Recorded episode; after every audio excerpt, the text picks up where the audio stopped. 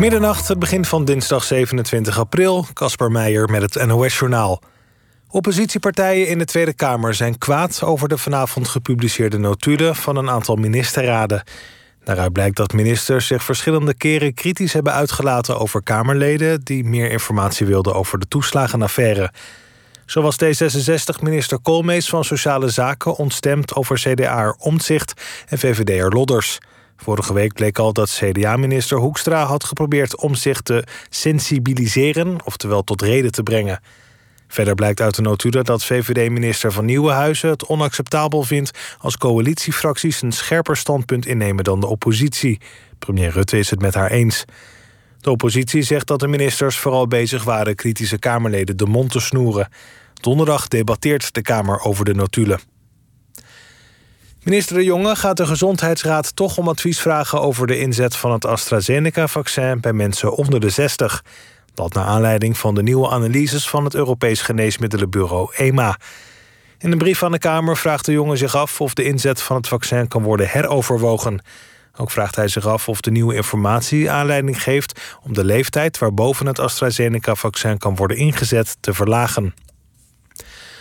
Op een op drift geraakte boot bij de Canarische eilanden zijn de lichamen van 17 migranten gevonden.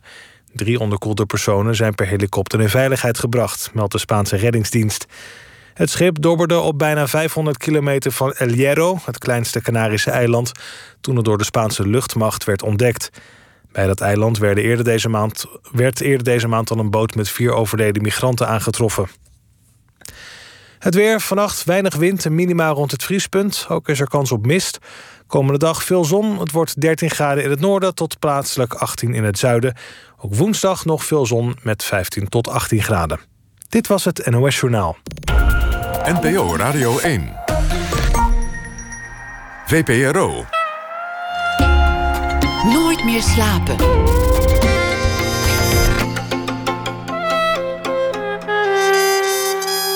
Met Pieter van der Wielen. Goedenacht, dit is Nooit meer slapen. Als de wereld tot stilstand komt, kun je maar beter in Rome zijn. Rome, de eeuwige stad vol ruïnes, waar alles je vertelt dat ook dit wel weer voorbij zou gaan. Voor wie er niet was en er ook niet heen kon, is het fijn verdwalen in de columns van Rosita Steenbeek. Geschreven voor een tijdschrift Italië Magazine. Het is een boek geworden, Leven in Rome. Rosita Steenbeek belandde daar in 1985. Ze was toen op zoek naar een carrière als actrice. Ze werd ook figurant in een film van Fellini. Ze heeft ook trouwens in andere films gespeeld. Werd ook de minnares van Fellini en werd uiteindelijk ook de muze van Alberto Moravia. Viviamo, zeggen ze daar, leef je leven. En dat heeft ze zeker gedaan, Rosita Steenbeek. Sinds 1994 schrijft ze. Ze heeft een heel oeuvre bij elkaar gepend, waarin het niet alleen maar La Dolce Vita is. Ook gaat het over sterfelijkheid, over religie en soms ook eenzaamheid. Het komt allemaal terug in haar werk. Rosita Steenbeek werd geboren in 1957. Rosita, welkom. Leuk dat je er bent. Ik vind het ook heel leuk om hier te zijn, Pieter. Dank. Hoe was het in een verlaten Rome? Zeer indrukwekkend en uniek. Ja, ik voel me bijna schuldig om het te zeggen, maar ik heb er ook enorm van genoten. Dat eindelijk al die toeristen er niet waren.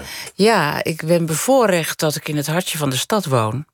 1 minuut lopen van het Pantheon. Dus een van de mooiste plekken van de wereld. En bij de Piazza Navona. En die plekken had ik voor mezelf. En deelde ik met de buurtgenoten. En gewoonlijk is het daar ontzettend druk. En nu kwam je af en toe iemand tegen die een hond uitliet of die boodschappen had gedaan. Dus er ontstond ook, wat ik wel heel mooi vond, een grote intimiteit met je buurtgenoten. Die je eindelijk gewoon zag lopen omdat ze niet verdwaalden in de massa. Ja. En ook in een barretje waar je dan op een bepaald moment, want aanvankelijk was het dicht, op een bepaald moment dan weer op straat koffie kon drinken. En dan raakte je in gesprek met de mensen die vlakbij je woonden. En dat zijn allemaal banden geworden en die zag je dan de dagen daarop weer terug. Het werd een buurtje. Het werd echt een buurtje. Ja, en zo gek is het dat ik nu een tijdje bij mijn moeder ben, maar al sms'jes krijg uit dat barretje. En de bezoekers van die bar van je wordt gemist. En dat is eerdere jaren nooit voorgekomen. En dat op de plek waar Julius Caesar zo'n beetje werd vermoord. Ja. Dat bevindt zich ergens daar. Niet zo'n beetje, maar echt wel ongeveer precies. Dus precies op de plek van de grote geschiedenis, van grote gebeurtenissen. Ja. Met een enorme relativering van alles wat er nu gebeurt. Deze stad staat er nog. Zeker. Zal er ook wel weer staan. Ook dit zal wel weer overwaaien. Ja. Zo wordt het ook door de bewoners van Rome wel ervaren. Want dit gaat ook wel weer voorbij. Ze hebben ook die uitspraak... een paus gaat dood, dan komt er wel weer een nieuwe paus. Dat duurt ook al 2000 jaar. Een pandemie gaat ook alweer voorbij. Er zijn er meer geweest, ook in Rome uiteindelijk. Ja, de plundering van Rome. En Rome is ook bijna een dorpje geworden met 200.000 inwoners. Terwijl er nu miljoenen wonen. En één dorpje dat de wereld kon veroveren. Dat vind ik altijd zo wonderlijk. Hoe één stad, meer was het niet, uiteindelijk een wereldrijk werd. Ja. En weer instortte. Weer op zijn plek werd gewezen. Ja. Maar in de eigen hoofden is het er nog een beetje. Ja, en die grandeur die zie je nog steeds. Dat is ook zo mooi. Je ziet nog steeds die glorie van het oude Rome. En tegelijkertijd is het een dorpje. Heeft het iets heel intiems. Ja, en dat zet je op je plek. En het is mooi om daar eventjes een onderdeel van te mogen zijn. Dat vind ik ook mooi van Rome, dat elke steen een verhaal vertelt. En dat je opgenomen wordt eventjes in dat grote verhaal. Dat je constant wordt geconfronteerd met die vergankelijkheid. En dat tegelijkertijd een enorme stimulans is om het leven te leven in het hier en nu. Juist omdat het zo vergankelijk is. Juist omdat je ziet dat het bij al die mensen toch ook voorbij is gegaan. Ja, Julius Caesar, dat is ook al van voor Christus. En de grote kunstenaars die zich hebben laten inspireren door de eeuwen heen. Keats en Shelley die begraven liggen op dat schitterende kerkhof. A Cattolico.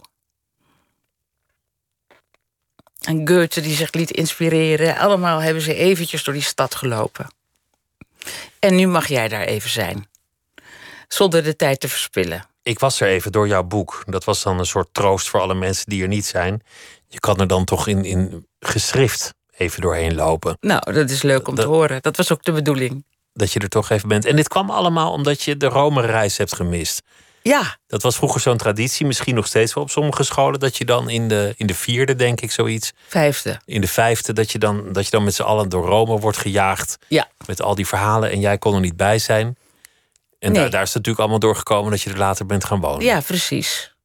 Ja, ik had in de tweede klas, dus op mijn 13e een hersenbloeding gehad.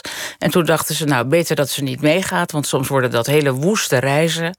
En gaan die kinderen stiekem drinken en blijven nachten weg. Dat is gevaarlijk. Terwijl ik dacht, nou, ik kan best mee. En toen besloot ik, dan ga ik dat later inhalen. Dus jij was meteen al een soort zorgenkind heel vroeg in je leven? Zo heb ik dat zelf helemaal niet ervaren. Nee. Ik heb me later pas gerealiseerd dat het voor mijn ouders wel even heel dramatisch geweest is. Als je dochter van 13 ineens in een verduisterd kamertje in het ziekenhuis ligt. En je hoort van het is een dubbeltje op zijn kant. Dat heb ik zelf nooit zo ervaren. Ik was heel rustig. Je hebt geen gevoel gehad van ik ben bijna dood geweest? Nou, ja, wel, dat heb ik wel even gehad. Maar ik was vooral bezorgd voor mijn ouders. En niet zo voor mezelf. Nee, en ik schrok het meeste toen mijn vader heel lief tegen mij deed. Want hij plaagde me altijd. Dat vond ik ook leuk hoor, dat hij me plaagde. Maar toen was hij heel lief. Ineens dacht je, oh, als hij lief gaat doen, dan is het wel echt heel ernstig. Ja, dan is er iets aan de hand, ja. Maar ik heb het zelf altijd wel die hele periode heel rustig ervaren. Het is toch ook wel een beetje absurd dat een meisje zo jong een hersenbloeding krijgt. Ja. Er is ook nooit een verklaring voor geweest. Dat kan gewoon zomaar gebeuren. Ja. Een streek van de natuur. Ja, een groeistuip. Zo. Ze hebben me later verteld dat ik nu niet meer risico loop dan een ander. Ben je dan heel jong geïnfecteerd met een besef van eindigheid? Ja, ik denk eigenlijk dat ik dat al had. Dat weet ik niet zeker. Want mijn vader die strooide altijd met citaten van gedichten over de dood. Mijn vader was neerlandicus en überhaupt heel erg met literatuur en talen bezig. Maar denkend aan de dood kan ik niet slapen en niet slapend denk ik aan de dood. Elk zijn is tot niet zijn geschapen. En dat kon hij zomaar ineens opdreunen. Ja, al die dingen, ja. Gezellig? Waarom deed hij dat? Het leven gaat als lang na deze. Mijn roem verging, mijn kennis hoog geprezen. Wij werden voor ons komen niet gemist. Na ons vertrek zal het niet anders wezen. Maar goed, dat hoorde ik al als kind. Dus dat had me ook al wel een beetje aangetast, denk ik. Maar zo'n hersenbloeding maakt het natuurlijk heel concreet. Ja. Dan klopt die dood toch aan de deur? Of kijkt door het raam naar binnen? Ja. En toen ik terugkwam naar school, dat was een half jaar later, toen had ik wel heel, heel erg dat besef. Mijn klasgenootjes vinden dit vanzelfsprekend, maar dat is het niet. Dus ik denk wel dat mijn verwondering over het hele bestaan groter geworden is. Je klasgenootjes dachten, oh, ze is er weer. Alsof het de natuurlijkste zaak was. Ja, ik bedoel meer dat het voor hen vanzelfsprekend was dat ze naar school gingen en dat ze gezond waren. En wat het ook is natuurlijk. Wat het ook is. Eigenlijk is dat ook zo.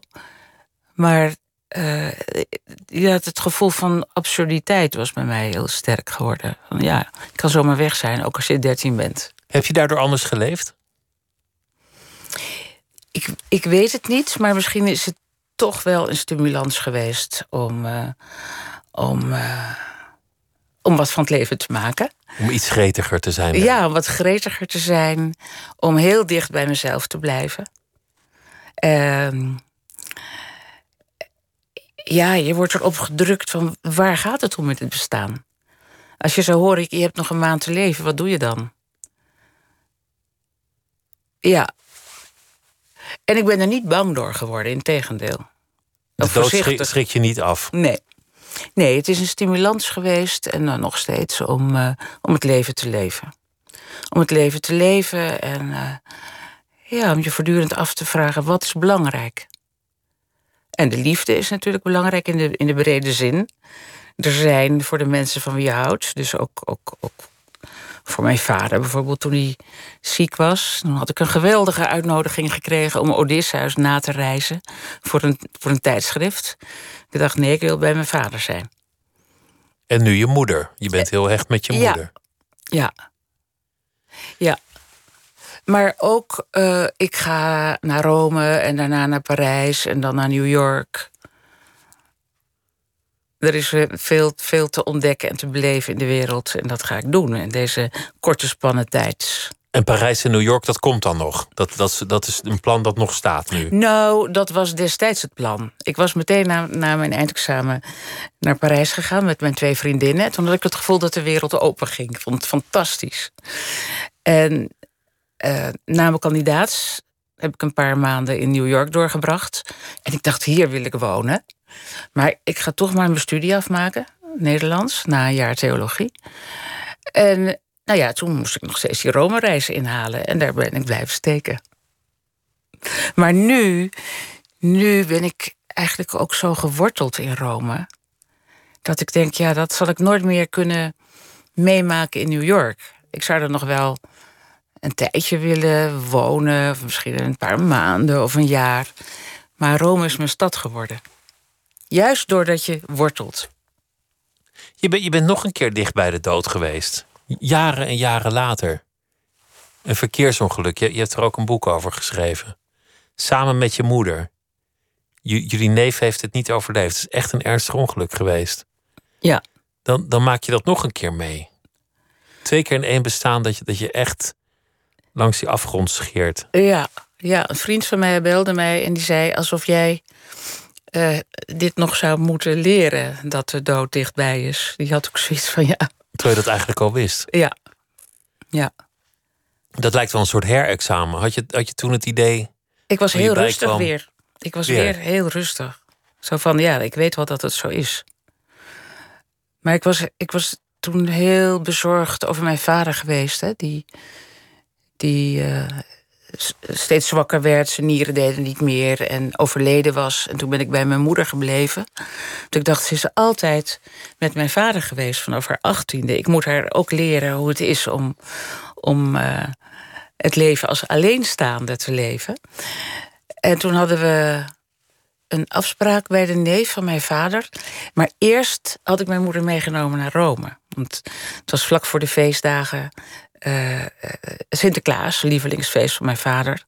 Gedichten, plagerige gedichten. En daar zag ze heel erg tegenop. Toen zei ik, mama, we gaan naar Rome. En dat was een heel goed idee. We hebben echt de troostende werking van de eeuwige stad ervaren. Het was een hele mooie week. En toen hadden we dat etentje waar we ons op verheugden. En de neef van mijn vader die bracht ons naar huis. En we hadden het over de dood. Ja. Dat ik naar Nederland terug zou komen nadat ik weer naar Rome was vertrokken. Omdat de boekenweek over de dood ging. En ik daar veel over geschreven had. En ja, het was even een stilte in het gesprek. En toen zag ik in een flits een boom opdoemen. En ik wist zeker, dit is het einde. En toen werd ik achteraf gezien een uur later wakker in het gras. En ik zag allemaal lichten. En het leek net een filmset. Het waren de lichten van brandweerauto's, ziekenauto's en 3 ambulances. Net een filmset. En toen drong tot me door, nee, dit is geen set. Dit is het echte leven waar de dood elk moment kan binnendringen. En toen bogen mensen zich over mij heen. En toen drong tot me door, ik was niet alleen. En toen vroeg ik, hoe is het met de anderen? En toen hoorde ik na een tijdje dat mijn neef, naast wie ik zat, met wie ik zat te praten, dat hij dood was. En mijn moeder heel erg, tot mijn intense geluk, leefde, maar wel heel ernstig. Maar het was, later had ik het gevoel, het was alsof we achter mijn vader aan wilden gaan. We hielden zoveel van hem, mijn moeder en ik ook. En die was kort daarvoor overleden. Een maand daarvoor. Toen begon het bij jullie, of toen leek de dood eventjes langs jullie te scheren, of jullie langs de dood. Ja. Is het sindsdien dat je zo hecht bent met je moeder? Want in de columns komt ze veel voor. Ze is vaak bij jou, jij bent vaak bij haar. Komt dat ook daardoor, dat jullie samen op die bank zaten toen die auto van de weg vloog? Dat heeft de band nog meer verinnigd. Maar mijn moeder was altijd met mijn vader. Het was een heel gelukkig huwelijk. Dat heeft mij, denk ik, ook een heel, heel sterk fundament gegeven. En ik was bezorgd. Ik dacht, hoe moet dat nou? Dat ze nu alleen in het leven staat. En mijn moeder is ook gewoon een hele, hele leuke vrouw, een vriendin. Ik was altijd heel erg op mijn vader gericht. Een kleurrijke figuur, maar ingewikkeld. En ik ben de oudste. We konden wel 10 ruzies per dag hebben, maar 5 minuten later was het weer vrede. Maar ik had het altijd over mijn vader. Maar niet omdat ik meer van mijn vader hield dan van mijn moeder. Maar mijn moeder was heel harmonieus altijd. En het was ook wel bijzonder om me te realiseren dat mijn vader dus nooit conflicten met mijn moeder had, omdat zij zo evenwichtig is en zo wijs reageert op onredelijk gedrag. En hij kon onredelijk zijn, hij was turbulent. Ja, hartstochtelijk. En hij kon heel erg provoceren. En ik reageerde daar altijd heel heftig op. Maar mijn moeder gleed het van haar af. Heb je het idee als je schrijft dat het soms bijna is alsof je de goden verzoekt, of dat er een soort profetie in de onderwerpen zit die je uitkiest? Omdat je zei dat je al veel met de dood bezig was vanwege de boekenweek, omdat je er veel over had geschreven. Ja. En het volgende moment vlieg je onverwacht van een weg af. Ja. Zit er zo'n soort duivelse werking in het schrijven? Dat wat je schrijft misschien ook door het leven ineens tot leven wordt gewekt? Ik probeer altijd wel heel erg dicht bij mezelf te blijven. En misschien dat het tot gevolg heeft. Ja. Het klinkt bijna als bijgeloof, maar er zit toch iets raars in. Het is vaker gebeurd. Ja. Je schreef al over relaties met oudere mannen voor je ze aanging. Het was al een onderwerp wat uit je pen vloeide. Ja. Dat is zo. Ja, en toen zei ik ook, het heeft niks met oudere mannen te maken. Maar achteraf gezien realiseerde ik me dat het wel zo was. Het was wel, denk ik, ook mijn zeer aanwezige vader. Dat allemaal nog verwerkt moest worden. via oude banden? Hoe werkt zoiets? Nou ja, mijn vader was gewoon een hele spannende man. En de mannen die laatst mijn pad kruisten, zoals Fellini en Moravia, waren dat natuurlijk ook. En ik was niet, laat ik zeggen, geïmponeerd. Ik voelde me heel erg op mijn gemak. Dus ik kon ook heel losjes met hen omgaan. En daarom was er meteen een klik eigenlijk. Kon je verliefd worden? Ja, ook verliefd worden, ja. Was dat een soort drempel waar je overheen moest? Was er een moment dat je dacht, ik ben in de 20... en tegenover mij zit een man van in de 70... Had je een soort moment van twijfel of gêne? Nee, helemaal. Nou, ik was niet verliefd op Moravia, hoor. Dat was een geweldige vriend. Maar Federico wel, heb ik helemaal niet over nagedacht. Dat gebeurde gewoon. Zoals liefde gewoon gebeurt uiteindelijk. En de leeftijd valt dan weg. Ja, dat viel echt weg. Ja, wat is leeftijd ook eigenlijk? Ja. Toch, leeftijd is ook een manier van leven. Moravia, die zei dat hij daar nachten van wakker lag. En hij zei, volgens mij bestaat de tijd niet. En het was altijd heel leuk om in zijn aanwezigheid te verkeren. Omdat hij zo ontzettend jongensachtig was. En impulsief en spontaan. Ik had nooit het gevoel dat ik met een oude man op pad was. Was hij wel verliefd op jou? Alberto die heeft mij in Amsterdam, waar we samen waren voor de publiciteit, voor de vertaling van een boek. En ik had die vertaling gemaakt. Die heeft toen wel tegen mij gezegd dat hij met mij verder door het leven wilde. En daar heb ik toen een beetje om gelachen. Ik dacht, nou, dat neem ik niet serieus. Maar ik heb later me gerealiseerd dat hij dat wel serieus meende. Ja. Maar achter die mannen school ergens je vader? Ja. Ergens probeerde je in het reine te komen met je vader in die relaties. Ja. Ja, ik was wel een soort verliefd op mijn vader. Hij was mijn grote inspirator. Ik bewonderde hem. Zo was hij ook over geschiedenis kon praten en de letteren. Het was nooit saai. Hij kon ineens in een leeuw veranderen. En, ja, altijd geweldige verhalen. Dus ook in mijn kindertijd was hij heel spannend. En hij heeft trouwens, dat is inderdaad een wending in mijn leven. Hij heeft bij het verschijnen van mijn debuut gezegd, je moet over oma schrijven. En hij bedoelde de moeder van mijn moeder. Dat heb ik nooit serieus genomen. Dat is heel gek. Omdat mijn vader zo'n inspirator voor mij was. En pas toen ik naast mijn moeder in het ziekenhuis lag, we hebben maanden naast elkaar gelegen, en mijn moeder een delier had, dus helemaal de kluts kwijt, en terug was in de pastorie van haar jeugd. En het had over vliegtuigen die overvlogen en de Duitse militaire staf die ingekwartierd was. Toen dacht ik weer aan het advies van mijn vader, die een maand eerder overleden was. Je moet over oma schrijven. Dus de moeder van mama. En dat heb je toen ook gedaan? En dat heb ik toen gedaan. Dus toen ben ik me juist heel erg in mijn moeder gaan verdiepen. En enorme werelden ontdekt. En ook mijn moeder als klein meisje. En haar moeder. En die hele oorlogstijd. En de Joodse geschiedenis van mijn moeder. Dus al die verhalen. En aan de andere kant een familie van dominees. Ja. Daar zitten ook nog allemaal verhalen die je een keer moet uitdiepen. Ja. Ja, de moeder van mijn moeder die was dus Joods en werd verliefd op een dominee. Wist je meteen dat je zou putten uit je eigen bestaan bij het schrijven? Of had je in het begin, toen je voorzichtig ging schrijven, het idee dat je over onderwerpen ver buiten je eigen leefomgeving zou moeten putten? Ja, dat wist ik niet. Dit boek over mijn moeder en haar familiegeschiedenis had ik werkelijk geen idee van dat ik dat zou gaan schrijven. Nee, en dat je dan zo'n delier nodig hebt van je moeder om dat wakker te maken. En dan ook het advies van mijn vader.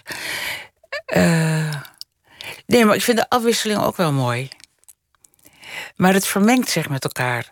Want toen mijn oude vrienden en ook een vriendin van mijn eigen leeftijd, dus die toen heel jong was, achter elkaar doodgingen. Toen wilde ik daarover schrijven. over hoe leef je verder als de mensen van wie je houdt doodgaan. Maar ik wilde niet mijn eigen verhaal vertellen. Maar natuurlijk wel mijn emoties. En toen heb ik me in de Etrusken verdiept. Ik was in het Etruskisch Museum geweest in Rome. Dat volk dat tussen 1000 en het jaar 0 voor Christus in Midden-Italië woonde. En een geweldige cultuur hadden. Dat volk is mijn inspiratiebron geweest. Ook omdat ze zo met de dood leefden. Als er iemand overleed, dan werden daar enorme banketten aangericht. En er werd gedanst en muziek gemaakt. En de mensen werden begraven in tombes die leken op huizen van de levenden. Dus toen dacht ik, daar wil ik wat mee. Dus dat was een mengeling van mijn eigen leven en mijn eigen emoties. Maar andermans verhaal. Ja en ook het studieaspect. Dat vond ik inspirerend om me echt in die Etrusken te verdiepen. En naar de plekken te gaan en in de Etruskische graven af te dalen. En het blijft toch altijd een mysterie, die Etrusken? Ja. Omdat ze gewoon niet zoveel tekst hebben achtergelaten. Waardoor we eigenlijk ook niet precies weten hoe ze over dingen dachten of wat er politiek gebeurde. Nee, we kunnen lekker gissen. Dat maakt het zo leuk. Dat maakt het zo leuk. En ze worden ook het meest mysterieuze volk genoemd. Want je kan het schrift wel ontcijferen. Dat is een soort van Grieks. Maar de taal niet. Dat vind ik ook wel mooi. Persona bijvoorbeeld, dat betekent masker. Dat is natuurlijk ook zo'n... Dat zou het nu nog kunnen betekenen. Ja, dat zou het nog kunnen betekenen, ja. En er zitten ook allerlei Etruskische elementen in de Italiaanse cultuur, zeggen ze. Hè? Ook het 2 keer per dag heerlijk warm tafelen. Dat komt bij de levensgenieters van de Etrusken vandaan. En wat ze hebben nagelaten is ook voor een heel groot deel volgens mij wijnkaraffen. Ja, wijnkaraffen. Als je die opgravingen ziet, wijnkaraf, wijnfles, fles. Ja. Die moeten stevig gedronken hebben. Ja. Kan niet anders. Ja, dat zie je ook op hun muurschilderingen. Altijd lekker aan het drinken. Ja, drinken en dansen en zingen. En de dood onder ogen zien. Die dingen gaan samen. En de dood onder ogen zien, ja. In die zin ben je ook een soort Etrusk. Ja. Niet dat je zoveel drinkt, maar dat je leeft in het aanschijn wel, van de sterfelijkheid. Ja. Veel van jouw leven is wel gedocumenteerd via je eigen boeken, via je eigen stukken. Maar je komt ook voor in de boeken van anderen. Langzaamaan is het jouw leven als een soort spoor... terug te vinden. Arthur Chapin die schreef een boek over hoe jullie aankwamen op zoek naar Fellini. Dan ben je ineens of geïnspireerd op. Ja. Op jou is er dan een personage. Ja. Dat wel leuk. Hoe vond je dat? Ja, dat is gek. Ja. Dat iemand ineens jouw leven opschrijft. Ja. Ja, het wonderlijke is natuurlijk dat je sommige dingen herkent en andere weer niet. Maar ook wel weer dierbaar. Het is ook wel leuk. Er zit veel leven in dat boek, zoals ik het me herinner. Omdat het vol een soort jeugdige onbezonnenheid is. Ja. Kom, we gaan daar naartoe. Oh, daar gebeurt het. Zullen we daarheen? Dat is mooi beschreven. Ja, dat is mooi beschreven. En dat hadden we ook. Want we gaan naar Rome en we zien wel. We kijken wel waar we terechtkomen. Ja. En dat je... Maar dat heb ik ook wel gehouden, hoor. Die houding heb je nog steeds? Dat heb ik nog steeds wel, ja. Ja, toen ik een boekje moest schrijven over compassie... de CPNB vroeg me dat. Toen dacht ik, ik ga schrijven over compassie in mijn eigen leven. Maar ik wil ook dat mengen met iets groters. En toen dacht ik, ga naar Lampedusa. Dus dan doe ik dat. Waar de vluchtelingen... Ja. Dan wil ik dat ook met eigen ogen zien, meemaken. En dat heeft toen zoveel indruk op mij gemaakt. En daar kwam ik ook weer iemand tegen, een hulpverlener... die op Lampedusa zat, maar die ook betrokken was... bij de humanitaire corridors vanuit Beirut. Dat ik ook dan meteen denk, daar ga ik ook naartoe. En toen heb ik een vervolgboek geschreven. Dus ik bedoel, die impulsiviteit wil ik alleen maar zeggen... Of impulsiviteit, me laten inspireren door wat me op dat moment raakt... dat heb ik wel gehouden. Dat moet je als schrijver ook hebben. Je moet iets meemaken. Maar dat hoop ik ook te blijven houden. Dat kan ik ook iedereen aanraden. Ik vond het zo leuk dat je in een van die columns dan naar de set van Woody Allen gaat. Als die zo'n film over Rome aan het maken is. Nou ja, dat was eigenlijk onverwacht. Ik moest hem een wandelingetje maken elke dag. Of een paar wandelingetjes met mijn moeder. En op de Piazza Navona bij die beroemde Vierstromenfontein was het heel druk en heel veel licht, 's avonds. Mensen stonden met hun telefoontje omhoog te filmen. En ik zei tegen mijn moeder, nou, misschien is het een straattheater of een politieke manifestatie. En toen zei ze ineens Woody Allen. En toen hebben we even gekeken en op een bepaald moment werden de touwen weggehaald. En toen zeiden ze, lopen maar. Dus toen liep ik zo met mijn moeder gearmd de set van Woody Allen op. Was je figurant? Het lijkt bijna op het verhaal van Fellini. Ja. Maar dat vond ik ook wel symbolisch voor hoe het leven in Rome vaak is. Dat je vaak het gevoel hebt dat je een set oploopt. Dat je onderdeel bent van een theater. Het zou zo in een Hollywood-studio kunnen zijn opgebouwd. Ja. Als een decorstuk met requisieten en al. En wat ik ook schrijf over de vorige paus die met een helikopter wegvliegt. Dat heb ik ook met de eigen ogen gezien. Ik hoorde, de paus gaat weg. Dat is 10 minuten lopen van mijn huis. En dan zag je op grote schermen hoe de paus afscheid nam in het Vaticaan, in een witte slee stapte, huilende mensen die hem groeten, in een helikopter stapten. En ineens vloog die helikopter boven ons hoofd weg. En toen moest ik denken aan de openingsscène van de film van Fellini, La Dolce Vita. Daar zie je ook een helikopter met een Jezusbeeld daaronder. Dat is waar, ja. Ja, dus dat heb ik zo vaak dat ik dan weer denk, bijvoorbeeld aan de films van Fellini, ook wel aan andere filmers. En dat je het gevoel had, ja, dit is surrealistisch, dit is absurdistisch. Maar het is gewoon de Romeinse realiteit. Je zei net dat je eigenlijk op zoek was naar je vader, de liefde die je had gekend. En dat je zo in al die relaties met oudere, beroemde mannen kwam.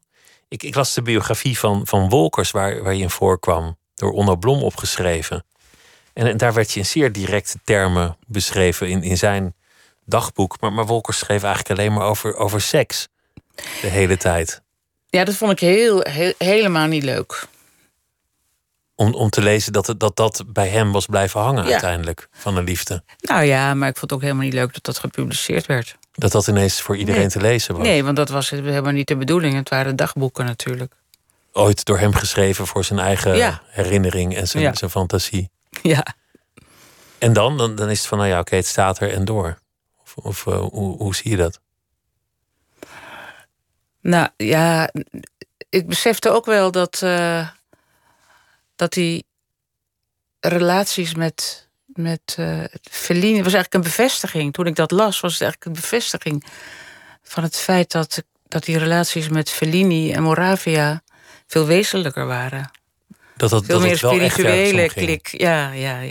Maar ik was piepjong natuurlijk. En ik was gewend aan een hele indrukwekkende vader. En ik heb ook een hele bijzondere tijd gehad met Jan en met Carina.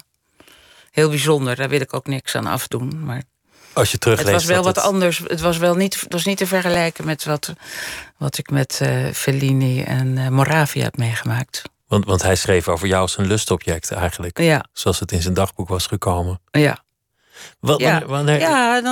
Als ik dan daaraan terugdenk, denk ik dat is te ver gegaan. Dat zou in deze tijden een beetje MeToo-achtig geweest zijn. In die tijden moest dat allemaal maar kunnen. Het is moeilijk vanuit nu te oordelen over een heel andere tijd als je een halve eeuw verder bent. Ja. Ik las het wel, maar dat gevoel wat je nu omschrijft. Het is een soort van spooky, onwerkelijk. Ja.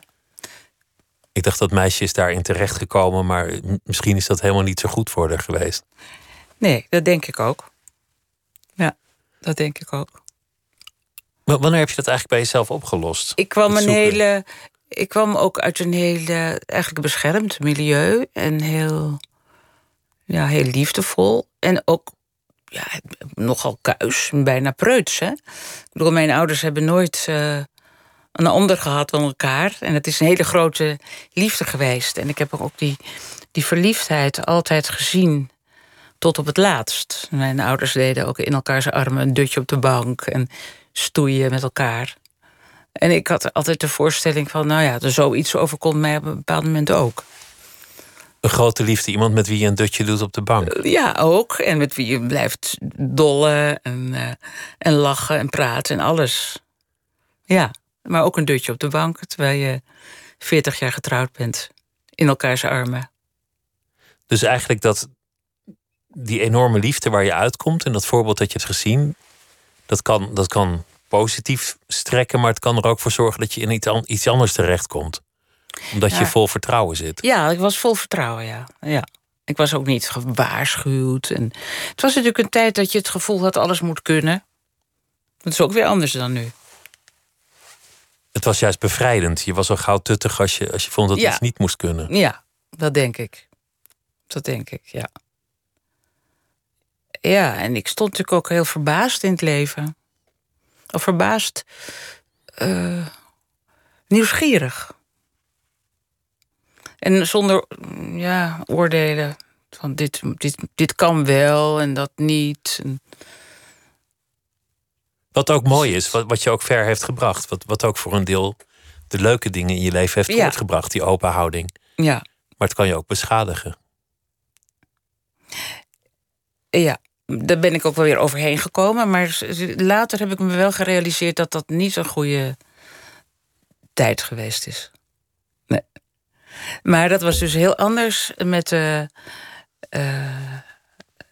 dus Fellini, die ook veel ouder was dan ik. Dat was echt wel een zielsrelatie. Die zag jou voor meer dan alleen je lijf? Absoluut. Ja. Is die grote liefde ooit gekomen waar je op hoopte als kind?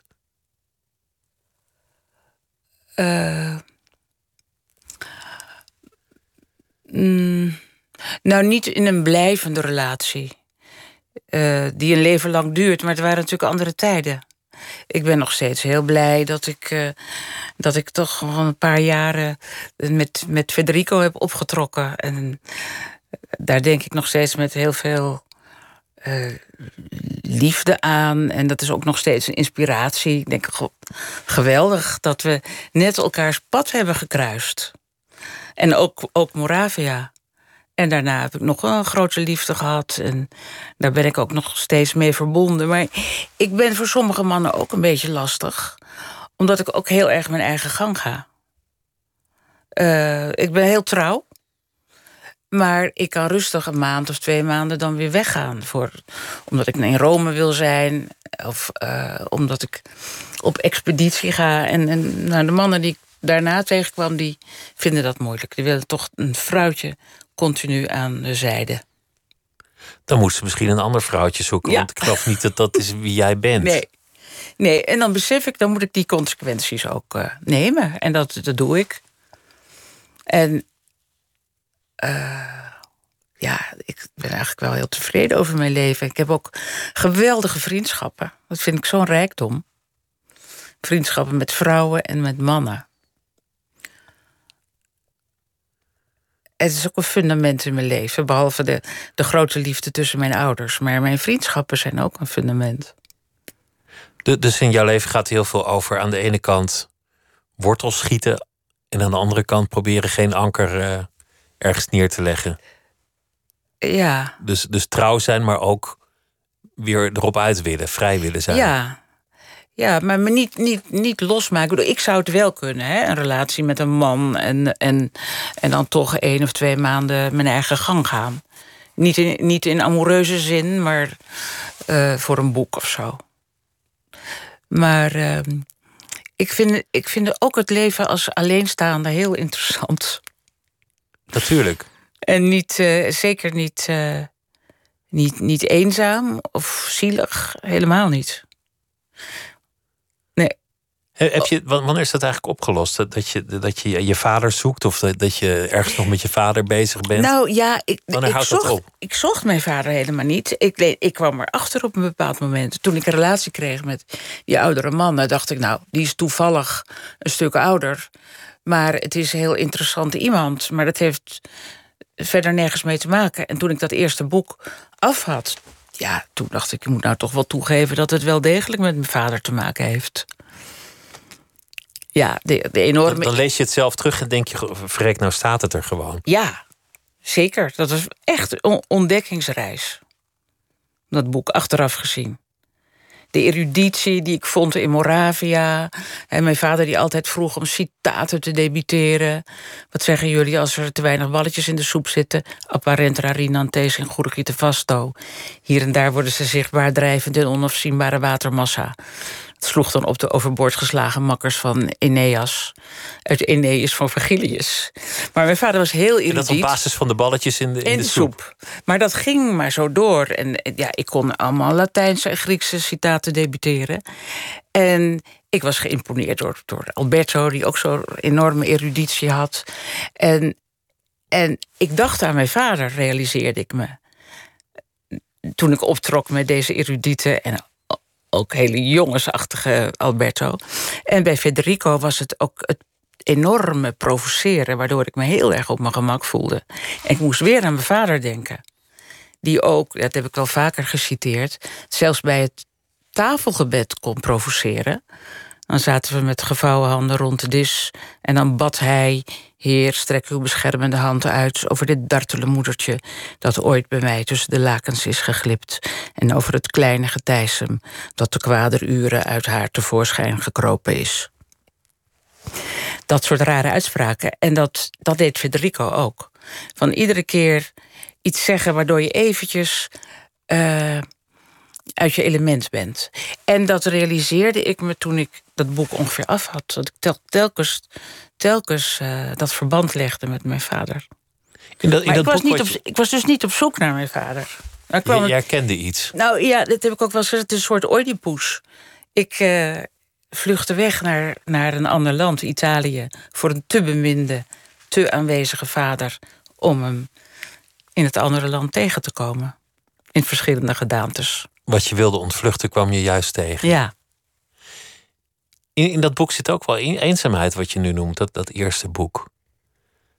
Er zit ook, dat? Ja, zoals ik me herinner, want het is wel echt lang geleden. Maar er zit ook een moment in dat het personage daar in Rome is en even denkt, hoe red ik me hier?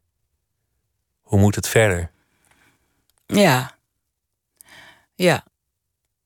Maar dat is ook niet erg. Dat heb je af en toe in het leven.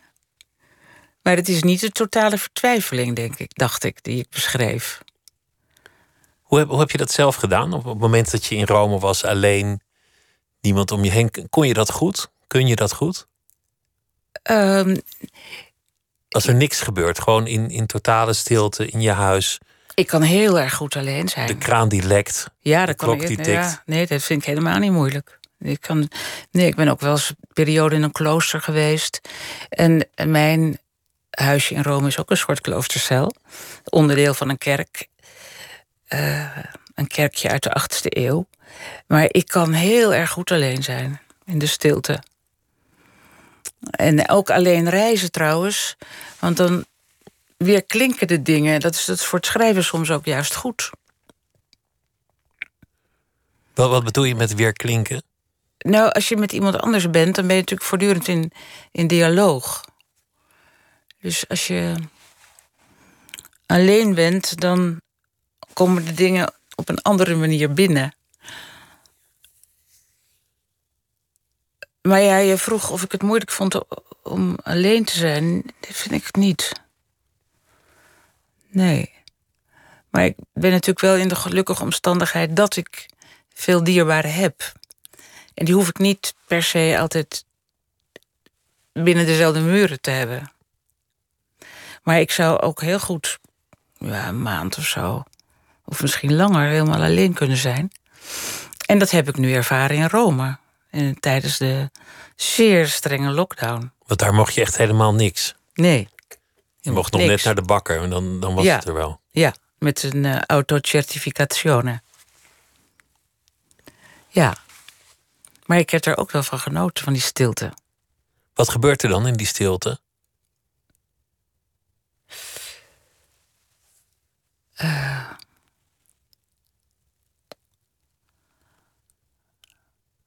Ja, ik was natuurlijk ook wel met een boek bezig. Waar je dan nog meer ruimte voor hebt. Een boek dat ik aan het afronden ben, dat in de oudheid speelt.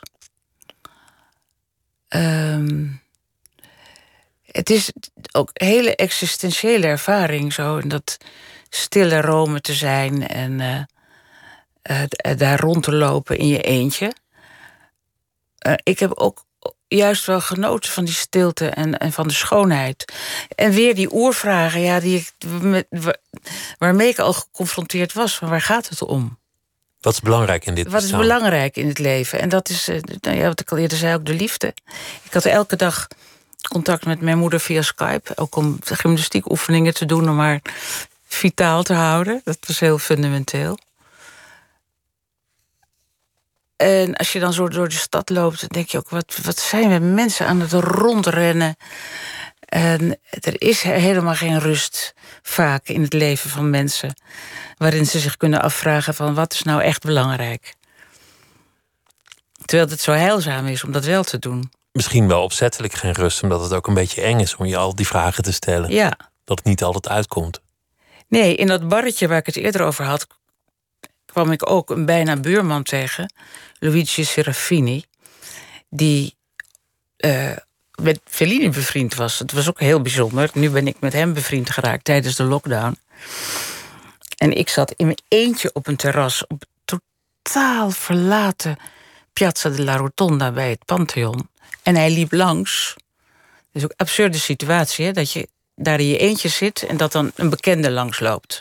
Op die plek die altijd uitpeilt van de toeristen.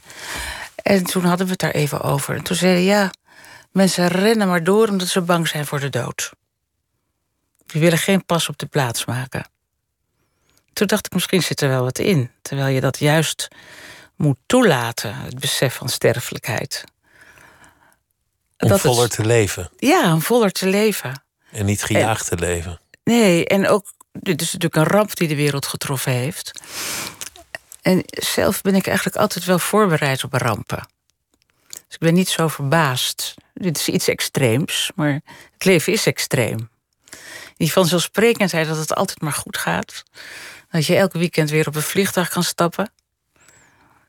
Is niet goed. Het is eigenlijk ook een soort arrogantie. Het is eigenlijk een soort ijdelheid. Om te denken dat het allemaal niet gaat gebeuren. Nee. En dat er geen rampen zijn. Ja. En de toekomst is fictie. Ja. Het is helemaal niet gezegd dat het gaat gebeuren. Nee. Voor wie dat inschakelt, Rosita Steenbeek zit tegenover me. Die heeft een bundeling uit van columns Leven in Rome. En zo spraken we over heel veel dingen in je leven tot nu toe. Hoe je daar terecht kwam. Over leven in het aanschijn van de dood. En dat soort dingen. Veel thema's die ook makkelijk tot het domein van de religie zouden kunnen behoren. En je kwam uit de familie van dominees aan de ene kant en een Joodse familie aan de andere kant. En je had het over pauzen die in helikopters wegvliegen. en over Rome natuurlijk elke 50 meter een kerk. Is dat eigenlijk iets waar je mee bezig bent met geloof?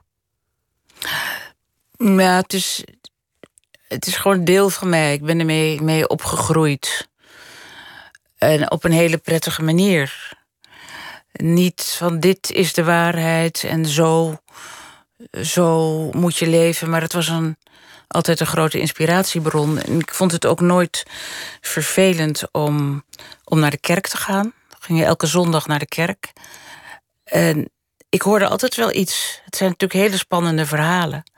En wat ik al eerder zei, of waar ik een voorbeeld van gaf, er konden ook grappen worden gemaakt over de godsdienst.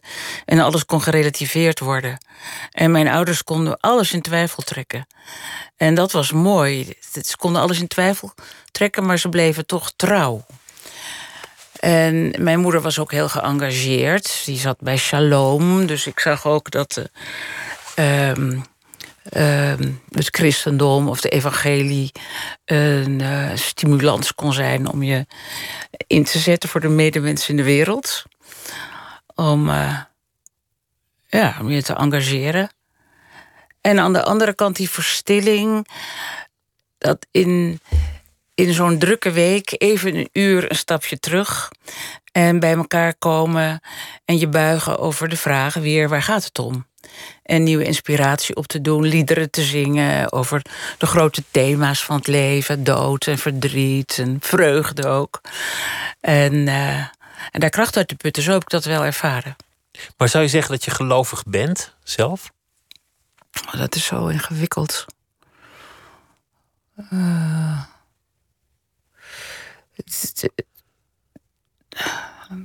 Vind ik heel moeilijk om daar te antwoorden. Het blijft wel een bron van inspiratie. Zo'n figuur als Jezus is een voorbeeld. Heb je naastenlief. Niet alleen dat, dat is niet zo moeilijk. Om je vrienden, je dierbare lief te hebben. Maar ook heb je vijanden lief. Dat heb ik ook in dat essay geschreven. Over compassie? Ja, als je daarnaar leeft, dan komt wat ze dan het Koninkrijk der Hemelen noemen als vanzelf al dichterbij. Maar er zijn ook andere wegen die daar naartoe leiden. Zo'n mooi gedicht van Jan Luyken, die dat wel mooi, ja, die dat goed verwoordt. Even kijken of ik nog uit mijn hoofd ken. Ik meende ook, de godheid woonde verre, in ene troon, hoog boven maan en sterren. En ik hefte menigmaal mijn oog, in diep verzuchten naar omhoog. Maar toen gij uw beliefde te openbaren, toen zag ik niets van boven nedervaren. Maar in het diepst van mijn gemoed, daar werd het liefelijk en zoet, zodat ik u, o God, bevond te zijn, de grond van mijn grond. Dus niet die vader op een troon in de hemel uit mijn kindertijd, die een hele prettige aanwezigheid was overigens. Dat soort geloof heb ik niet meer. Maar wel dat je in de allerdiepste grond een kracht kunt vinden en een verbondenheid met iets wat groter is dan jezelf. In jezelf zit het. Ja, maar dat je in jezelf bij iets groters komt. Dat er verschillende routes zijn ook naar die diepste grond die kracht geeft. Ik moest ook denken aan mijn grootmoeder, die in het Joodse geloof is opgegroeid. En die dan ineens domineesvrouw was. En ja, het zal voor haar echt onmogelijk geweest zijn om in Jezus te geloven. Of wie zij met haar familie en geloofsgenoten al heel lang wachten. Maar ik denk dat ze gedacht heeft, hij is een figuur geweest in wie het goddelijke zichtbaar werd. Van liefde en je best doen om ook mensen die het je moeilijker maken lief te hebben, ja. Zo kan je hem ook zien. Je kan hem toch ook zien als een soort merkwaardig figuur over wie we eigenlijk weinig weten, behalve een paar radicale gedachten. Als ook al lijkt iemand een slaaf, hij is in wezen niet anders dan jij, wat in die tijd een heel radicale gedachte moet zijn geweest. Dus misschien een soort hippie-achtig figuur. Een Gandhi-achtig figuur. Ja. Een rebel. Provocateur en andere wang toedraaien. Zitten we toch weer in die oudheid. Want je bent nu aan het schrijven een boek over de oudheid. Over de dochter van keizer Augustus. Dus dat is de latere echtgenote van Tiberius. Ja. En van eerst van Marcellus, haar neef, als een jong meisje. En toen van Agrippa. En toen van Tiberius. En ze moest natuurlijk met die mannen trouwen, omdat haar vader dat wilde.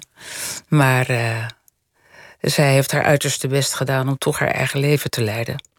Naast die man die toch nooit zo'n goede pers krijgt, die Tiberius. Dat moet een gruwelijke, sadistische man zijn geweest. Ja, ik denk dat het misschien ook wel vervormd is of negatiever gemaakt is, doordat hij de keizer was onder wie Christus werd gekruisigd. En daardoor is hij in de geschiedenis als de schurk terechtgekomen. Ja, ik denk wel dat aangezet is. Maar het was niet de grote liefde van Julia, dat zeker niet. Nee. En wat van jezelf vind je in die geschiedenissen? Omdat je net vertelde dat je soms thema's van jezelf in die geschiedenis kunt plaatsen.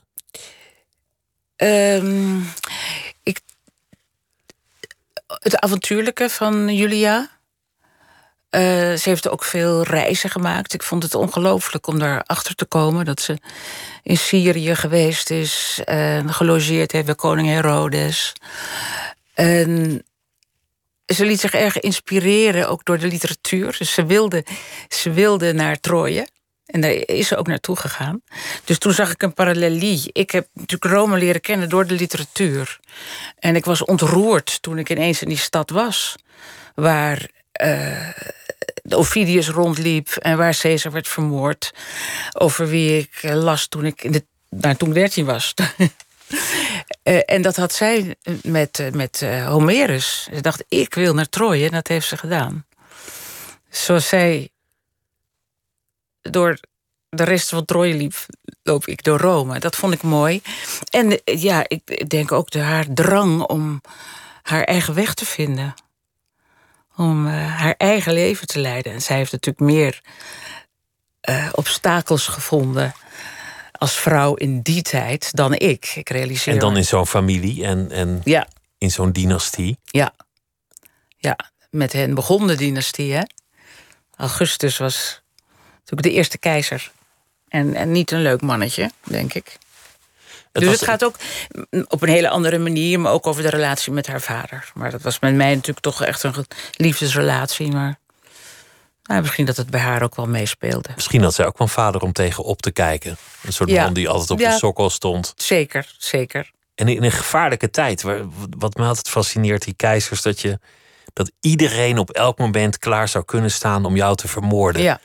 Om wat politiek nog steeds is. We doen het dan met minder bloedvergieten in de meeste landen althans. Maar in wezen is het natuurlijk niet anders. Nee. Facties, gekonkel, niemand is echt je vriend. Nee. En als je even omdraait, zal er zo een mes in je rug zitten. Dat fascineert ook, in die Romeinse tijd. Ja, en dat is in dit verhaal dan ook weer het geval. En ik vind het zo geweldig dat je nog naar de plekken kan waar de geschiedenis zich afspeelt. Dat het er nog staat. Dit persoonlijke leven, dat je nog naar het huis kan waar ze geboren is. Waar staat dat? Op de Palatijn, het huis van Augustus. Dat kan je bezoeken. Dan kan je gewoon door de kamers lopen. En heeft zij ook op Capri gewoond, in het buitenverblijf? Nee. Daar zat Tiberius, maar toen was zij al verbannen naar een heel klein eilandje, Ventotene.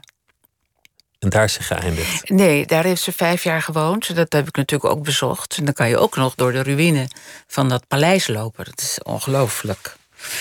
Daar ontstond het idee. Toen ik daar over de rotsige kust liep en ineens die rotsen over zag gaan in gekleurde, beschilderde muren. Toen dacht ik, ja, hier begint het verhaal. En hier woonde Julia in ballingschap. Nee, ze is geëindigd in Calabria, ook in ballingschap. Reggio Calabria. Een avontuurlijk leven, zeker voor die tijd. Ja, en juist in deze periode van de lockdown, van dat hele stille Rome, kon ik me nog meer inleven. Niet afgeleid door al het lawaai en al die toeristenmassa's. Nog meer inleven in dat leven van 2000 jaar geleden. Dus dat was ook gezelschap. Ik had na het lezen van je boek zin om onmiddellijk weer naar Rome te gaan. En tegelijk dacht ik, dat toerisme moet nooit terugkomen. Wat dus gecombineerd met elkaar een volmaakt asociale gedachte is. Want dat wil zeggen dat ik wel de toerist mag zijn en de rest niet. En dat is natuurlijk een onhoudbaar standpunt. Maar ik ben wel benieuwd hoe het verder zou gaan. Of het terugkeert op die oude voet met de rolkoffers. Ja, dat zou mooi zijn. Vinden. Kijk, Rome is een stad natuurlijk ook die reizigers verdient. Maar het zou ietsje meer gereguleerd moeten worden. Het was echt ontaard. En ook de mensen die geld verdienen met de toeristen vonden dat. Maar er moeten regels komen. Ook heel veel Romeinen die in het centrum woonden, die hebben hun huizen verlaten om er toeristenhuizen van te maken. En ik heb contact met iemand van de gemeenteraad en die wil wetten opstellen dat dat niet kan. Dat dat niet mag. Dus het zou mooi zijn als je nog wel... Wel toerisme, maar niet meer zo. Ja. Nou, dat geldt voor Rome, voor Venetië, voor Amsterdam, voor Brugge. Ja. Voor heel veel plekken op de wereld, denk ik. Dankjewel. Het was leuk om je over de vloer te hebben. En het was een genoegen om met je te praten. Leuk om hier te zijn, Pieter. En ik hoop je in Rome te zien. Ik kan het je zeer aanraden. Eigenlijk hoe eerder, hoe beter. Want hoe stiller, hoe beter. Nu het rustig is. Zodra het enigszins mag van de boven ons gestelde, ga ik die kant op. Rosita Steenbeek, dankjewel. En het boek heet Leven in Rome. Dit was Nooit meer slapen voor vannacht. Morgen zijn we er weer. Dan is Daan Heerma van Vos te gast. Voor nu een hele goede nacht. Tot morgen.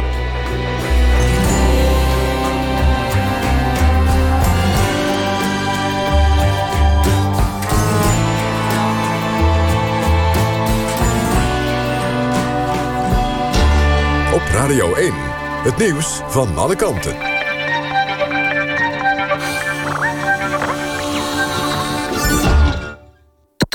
NPO Radio 1.